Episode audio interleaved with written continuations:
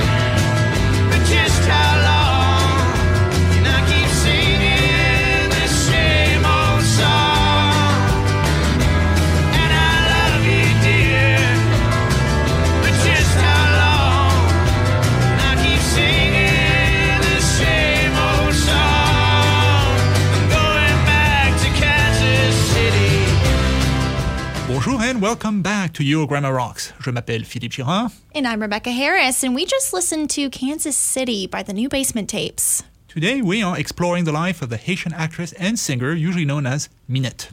And a little warning, we'll explore some sensitive sexual and racial issues, so some of our listeners may find that uncomfortable. 18th century Haiti is your area of specialty, so this should be right down your alley. Uh, yep, I'm actually working on a scholarly article on that actress, Minette, so I do know a thing or two about her. Some of the stuff I'll mention today hasn't even been published yet, so we are at the cutting edge of historical research today. I'm not just reading the Wikipedia page.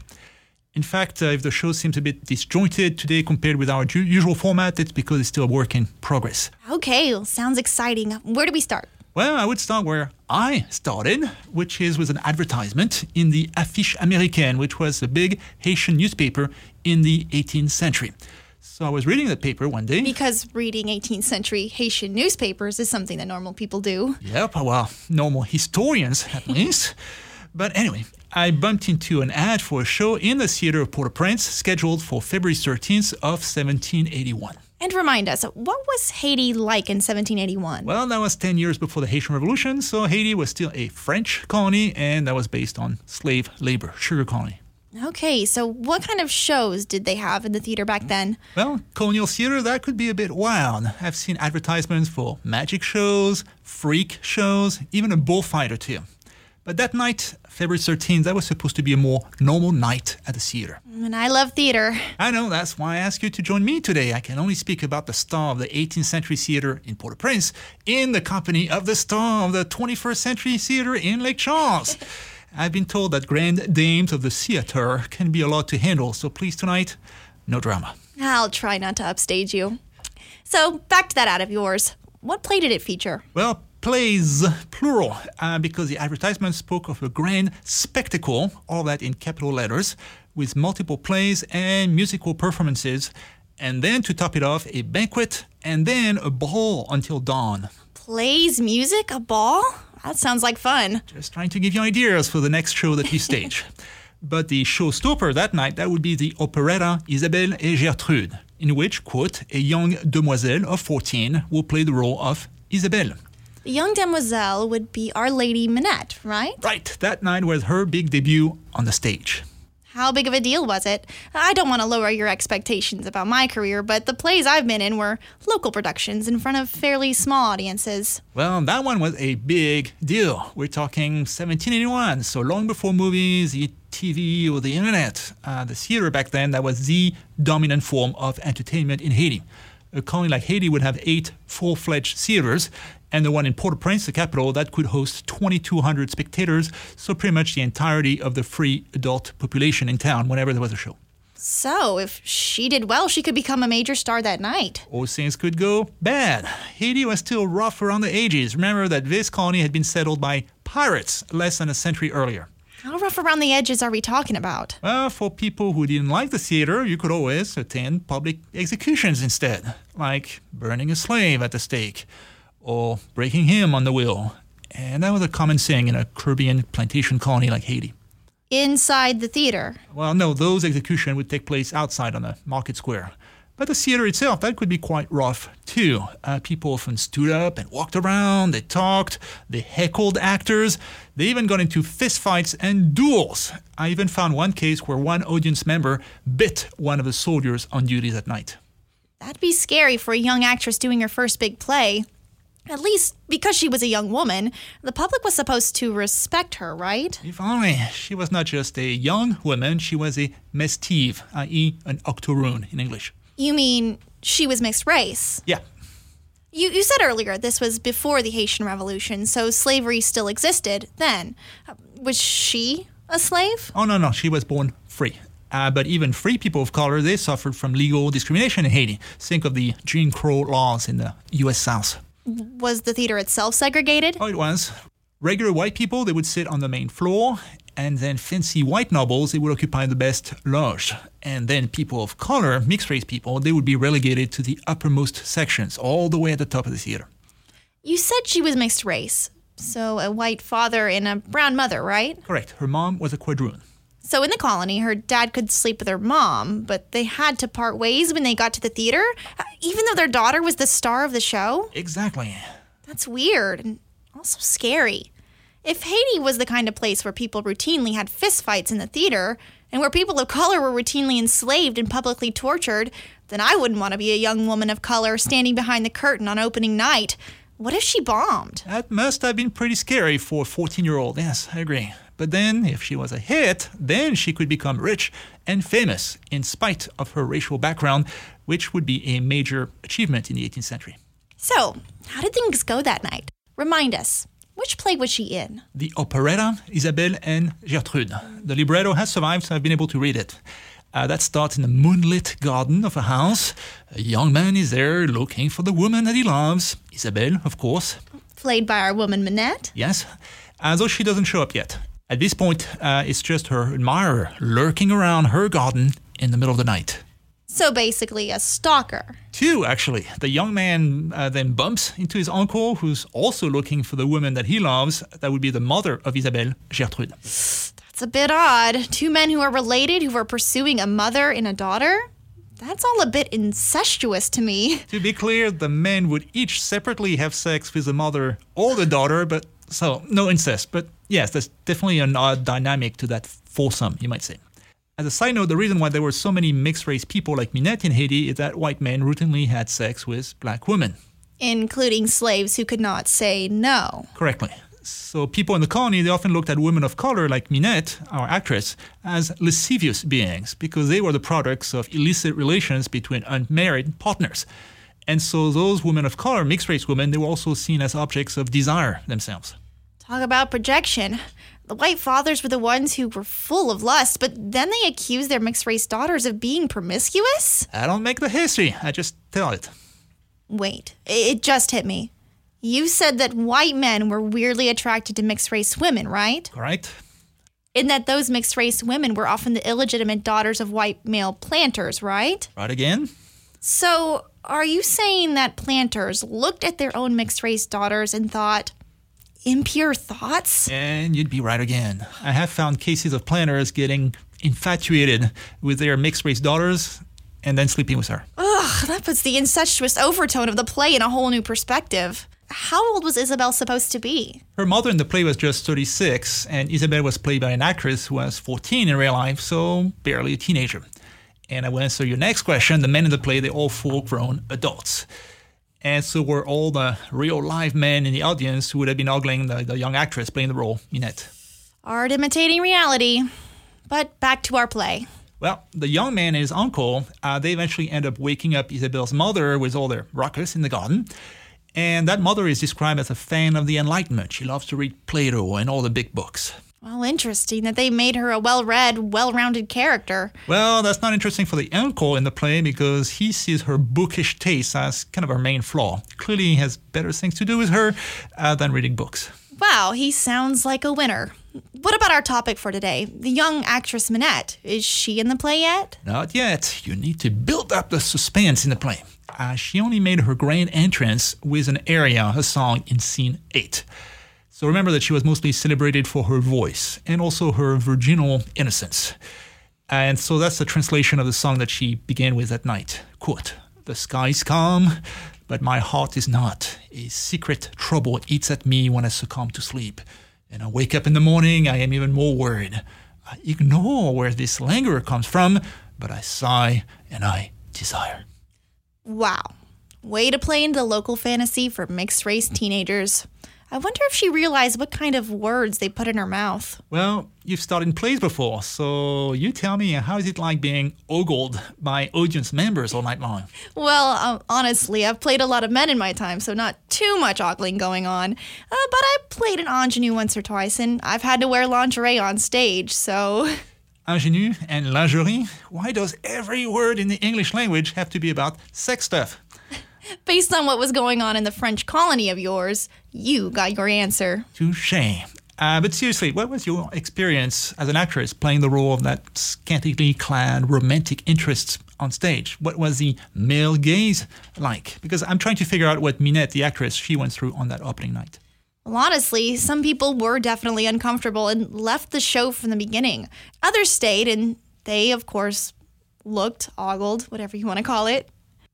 So back to our play, where Isabel and her mom interested in the two lovers. Not really. The mom says no to the uncle, and she also says that the daughter, she is far too young for the nephew as well.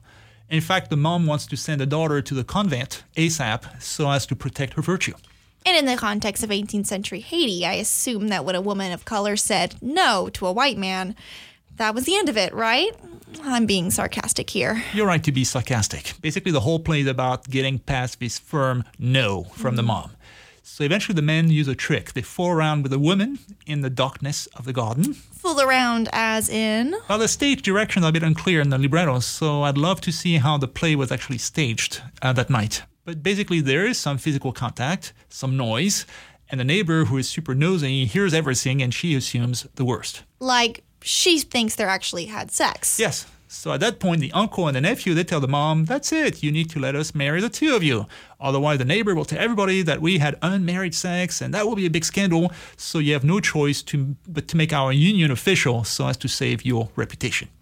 And that plot was sold as a love story. In the context of 1781, yes, that was love. Uh, and eventually, the women in the play they reconcile themselves with their fate, and the play ends with one big happy finale where the four lovers think about how you should ditch books and morality and just seize the day, carpe diem, and enjoy yourself. The end. So, to recap, a teenage version played by a 14 year old is tricked into marrying a stalker who was hanging around her garden, while his uncle conspires to wed and bed her mother. All of which was staged in a colonial society where women of color could hardly say no to white men. I believe the modern word is problematic. Yes, uh, toxic masculinity, that might pop up too. But strangely, the play for the night was picked by a woman, uh, the female actress who played the mom in the play. Wow. Here's one other question that's been bothering me. Uh, you said that Isabel was played by a mixed race woman, right? Correct, Minette, the actress that we're studying today. So presumably her mom should have been a bit darker. Uh, right, in real life, yes. But that mom was played by a white actress, you said. Right again. So, how did they get that point across on stage? That play was problematic enough. Are you now telling me that I have to add blackface to the mix as well? Uh, yes, and that is a whole other can of worms. So let's take a break before we get to that issue. Let's. so, which song do you want to hear now? Your pick. Here's a fun one. Let's try Rock Lobster by the B 52s.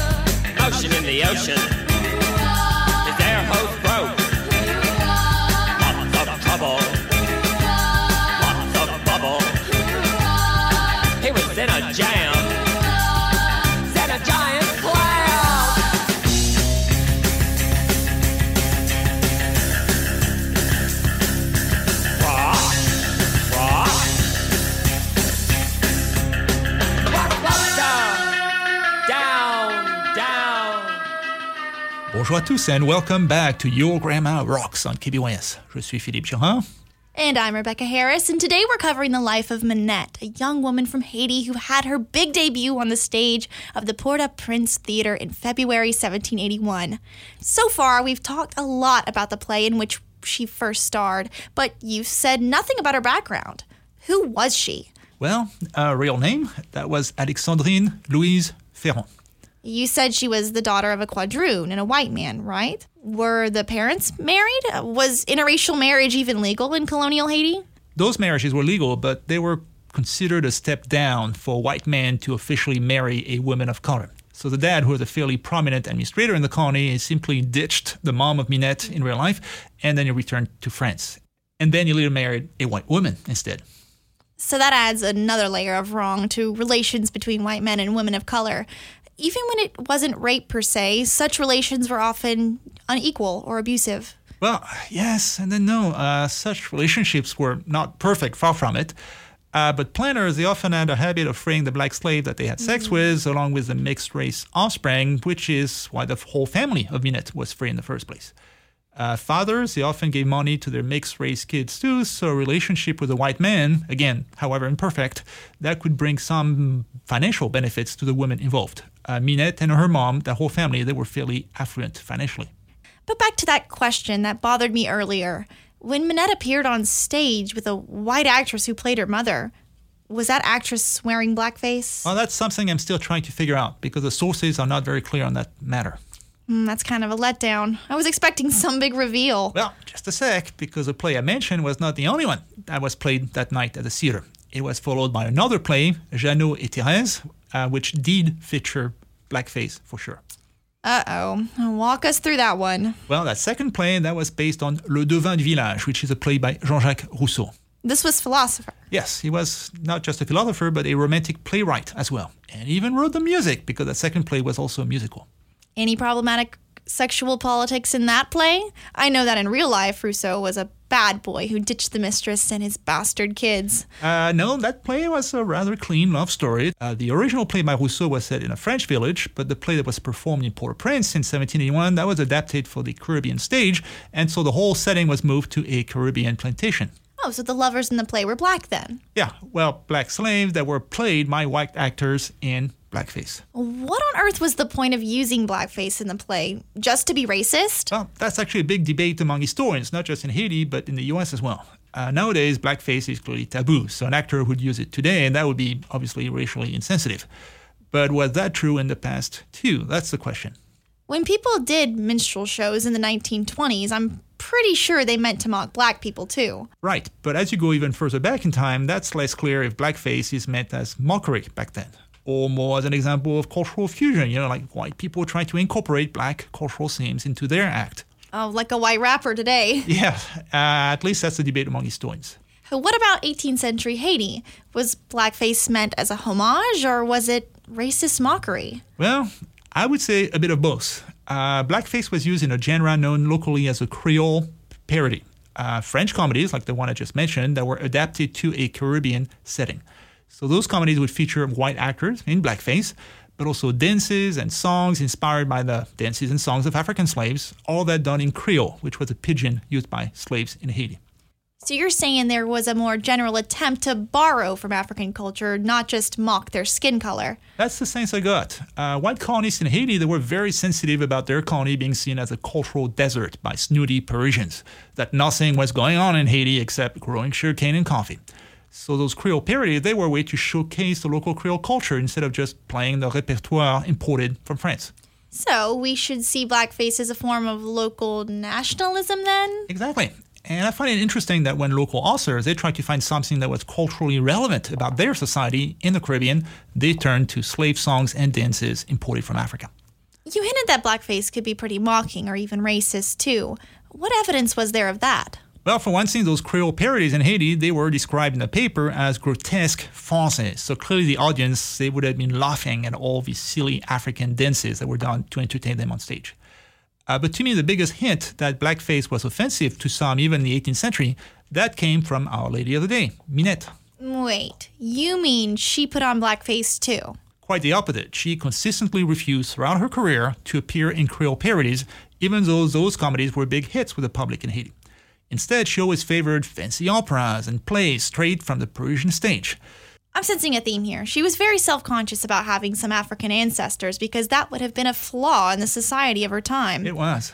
So, to compensate, she would try to be as French as she could. So, no blackface, no Creole parodies, only French plays from Paris, and only using the French language. Oui, oui, oui. You got it. Uh, in fact, the high watermark of Minette's career was when Durand, who was a famous singer from the Paris Opera, he went to Haiti on a tour, and during that visit, he only accepted to sing duets with one single Haitian singer, and that was Our Lady, Minette. For one performance at least, she was the most Parisian of all the women of Haiti, black or white. Wow. Incest, cross racial sex, blackface, and nationalism. The theater back then was really political. That's what I find fascinating about it, and I'm still trying to unpack all of that. Why is there a blackface tradition in the US and one in Haiti too? Was it just a coincidence or was there a connection? Well, that's the million dollar question for me. As such, blackface was not unique to Haiti and the US. It was big in 19th century Cuba, for example. But I've actually found a direct link between Haiti and the US. Uh, you see, in 1791, the Haitian Revolution began. Oh, that big slave revolt you study. Yes, and that revolution in 1791 that completely upended the old colonial world, including the theater scene. For several years in the 1790s, plays pretty much stopped being performed in Haiti altogether. So, what happened to all the actors and actresses, like Minette and the others? Well, many of them fled north to Charleston and New Orleans and Philadelphia in the US, where lo and behold, within a few years, as he mentioned, that these Caribbean actors have set up new theaters in exile and they're staging Creole parodies, some of them in blackface. Wait, are you saying that blackface was introduced into the US by Haitian refugees? Still in the middle of my research, but that's my basic premise. Yes, stay tuned. Uh, but to me, U.S. blackface uh, has a long history that goes back directly to French Caribbean colonies like Haiti in the 18th century. Oh, wow. But we've gotten sidetracked again. Uh, we need to go back to Minette's life and see what happened after that big opening night in 1781. She was a huge hit. Chroniclers of the time, they just raved about her. Even people that were big supporters of colonialism and who were otherwise racist. Though, of course, that fascination was mixed with some pretty icky fantasies about mixed race daughters. Right. One thing I noticed the white writers you mentioned didn't use her real name. They called her the Demoiselle, which is just the Miss instead of her full French name. What was that about? Good catch. Uh, she actually was also referred to as la jeune personne, the young person, which is also pretty vague. Let me guess. That little detail had profound political implications? It did. You see, uh, white people in Haiti complain how some upwardly mobile mixed race people they could become just as rich as many whites. Like the family of Minette. Yeah. So the colony in Haiti passed laws saying that mixed race people had to have stereotypical African names like Zaire or Azor to take them down a peg or two.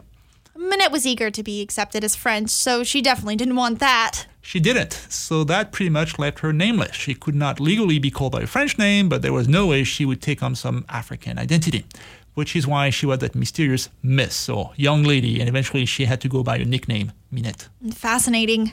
She really had a hard time finding her place in the world where there were either black slaves or free whites, and she was neither. That uncertain status, that was kind of the story of her life. I'm afraid I know the answer, but what about her love life? From what you said, even as a 14 year old, adult men looked at her as a romantic interest. I'm still digging through it, but she had several children over the years, starting just one year after her big debut at age 15. So she definitely followed the model set by her female ancestors. Who was the dad of that baby she had when she was 15? Again, I'm still in the middle of the research, but my top candidate right now would be Saint Martin, uh, who was a director of the theater where she became a star. You mean her boss, the one who made her career and paid her salary, had sex with her? I can't say I'm surprised since Hollywood worked the same way until recently, but still. Well, to make matters worse, Saint Martin was also her godfather, which was like a surrogate father in the 18th century Catholic world. So we're back to our old incestuous overtones. Uh, not to mention again that she was just 14 at the time. At that point, every question I ask brings up more icky ethical issues, so I should probably stay mum. But here goes. How long did her career last? Well, kind of like the Hollywood pattern for young female romantic leads, just a few years. That's short? Even though she began at 14? She can't have been old enough to age out of romantic roles. Well, the director of the theater of Port-au-Prince, the one I suspect of being her lover, he died fairly quickly, so she lost a powerful patron, and that must have dampened her career after that.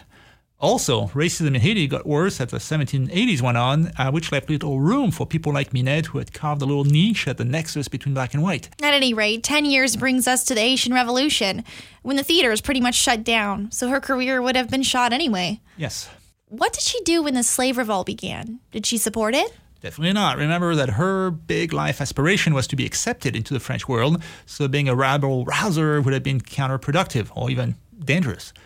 Plus, she and her mother, they had done quite well financially, so they owned slaves. Another question I wish I had not asked. Moving on, what did Minette do if she didn't support the slave revolt? Well, like many other French civilians, she simply fled to the United States. And based on the birth records of her children, she was in Baltimore at some point in 1790s and also in Philadelphia. Fun fact, her third child was born at sea off the coast of Miami. That was in 1798 when she was on her way back to Haiti, but then she had to flee again to Cuba and then finally to New Orleans by 1807. So she was an actress in Louisiana. Like like me. I love it. In November 1806, indeed, there was an advertisement in the paper in New Orleans uh, that mentioned that Minette would make her big return to the stage as part of a whole show staged in her honor. That's what America is for second acts. Well, don't get too excited because in the ad she was described as, quote, a former artist who is supporting a large family and who's been pretty sick for a long time. Uh oh. And that was in November 1806. The next document that mentioned her is dated January 1807 and it's her death certificate. Oh, that's sad. So she's buried here in Louisiana? Yes, her tomb is in St. Louis Cemetery number 2, not far from the French Quarter. And what happened to her large family? Well, they stuck around. 19th century New Orleans with its subtle three caste culture, that was the closest that uh, they could find to the world that they had left behind in Haiti. In fact, if you look up the name Ferrand in the phone book in New Orleans, there's a ton of them. And I would assume that many of them are descendants of Minette. Among those family members, I would like to mention Lise, the younger sister of Minette, because she also had a career of her own as an actress in the 1780s, and she also ended up in New Orleans in the 19th century. And interestingly, Lise, the young sister, she was less concerned about appearing in Creole parodies alongside white actors in blackface. And sure enough, in 1811, in New Orleans, she was part of a play on Robinson Crusoe, a play that featured a bunch of cannibals who, I'm pretty sure, given the mores of the time, would have been played by actors in blackface. So the young sister of Minette, uh, she would have been part of that process that brought, uh, that brought blackface from Haiti to the U.S. Well, what a life. I have a million other questions, but I'll have to leave it there. We're out of time. Thank you and goodbye. Merci et au revoir.